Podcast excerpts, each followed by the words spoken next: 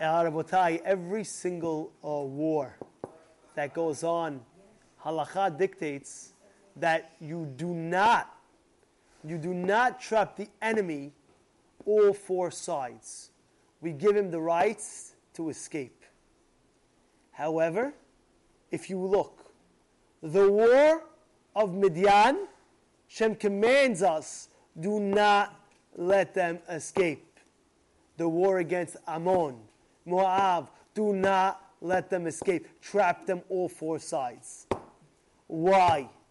Rabotai, if a fruit tree is it, it, so many halachot apply. Usually, let's say you're going out to war, Torah dictates, warn them, warn them. Listen, we're coming after you. You want to surrender? You want to make peace? What? Says Moab, Midian, and Ammon. We do not have no mercy. We don't give them a warning. Why? Why? Ammon, Moab.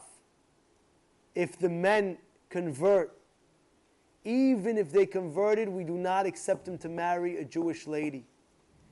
An Egyptian, Egyptian guy, Goy, he converts. After the third generation, he's allowed to marry a Jewish lady. Why? What's the difference? Rabotai, listen to this answer. The Egyptians, they wanted to destroy us. They wanted to destroy us physically. Midian, Moab, what they want? They wanted to take our spiritual life away from us. In life, you have to understand if the body goes, the soul still stays. But in life, the soul lasts forever. If a person is running after your soul, there is no mercy. What do I mean by that? Midian, they caused immorality for the Jewish men to sin. They caused immorality for the Jewish people to sin. What they do, they made a marketplace. The older women were outside. Oh yeah, check it out, we're selling this. They enter inside. It was a setup. It was a setup. There was a young lady there. Oh yeah, how you doing? Take a drink. Take, get tipsy. Get this. Do avodah zarah. They ended up going with the Baal Peor. They ended up doing avodah zarah even. Avodah zarah of the Baal Peor.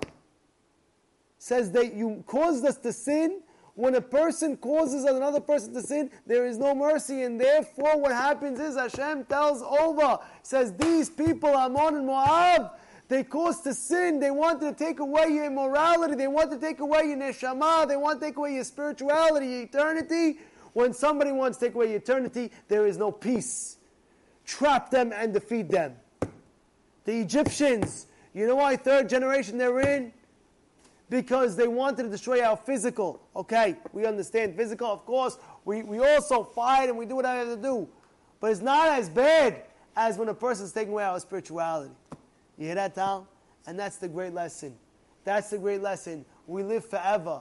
Our neshama lives forever. We have to take our neshama. There's no mercy on a person who wants to take away, who wants to cause you to sin. Oh yeah, do this. Oh yeah, do that. Sometimes you'll have a girl, she wants to get more religious. She's wearing a skirt now. She's this now. She's that now. She's trying to get more and more. And then you have her, whatever it is. I don't know. I didn't say necessarily parents. You have other people trying to knock her down.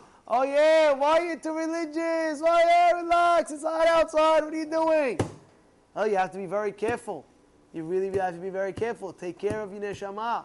Same time with a man. Same time you have a bad influence with people. Oh, come with me to this place. Come with me to that place. Not the right place.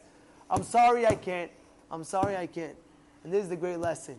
When it comes to spirituality, we have to strive. We have to be the best that we can be. We have to get close to Hashem as much as we can. And if a person or Yetzer Hara is trying to get in our way, no mercy, we have to take him down. No, I'm sorry, this is the way I got to go. This is the way I got to do it. This is my eternity. This is my real life forever.